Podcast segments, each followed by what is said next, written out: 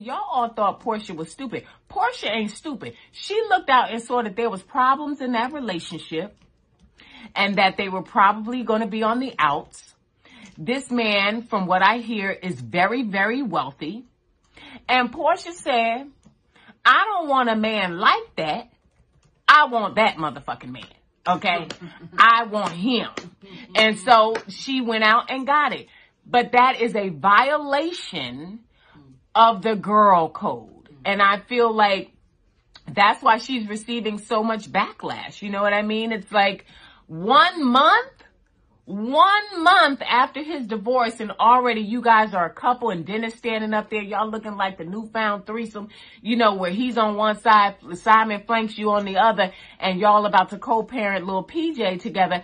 That's a beautiful thing, but I just feel like one month is too soon for this relationship to have been brought to the world. Is this a new storyline? Is everybody in it together to kind of pole vault all of them to the top of our frontal lobe and our tongues? Because this is the topic of conversation. Maybe.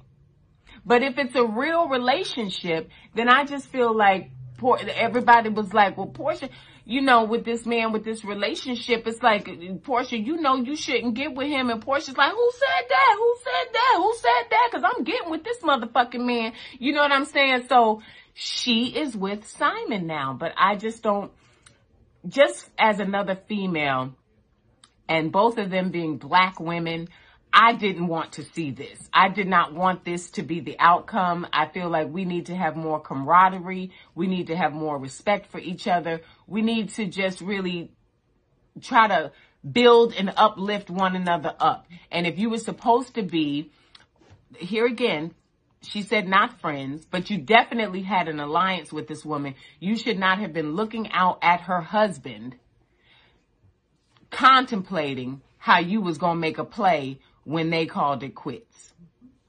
But let's let's analyze this. They both came out with their public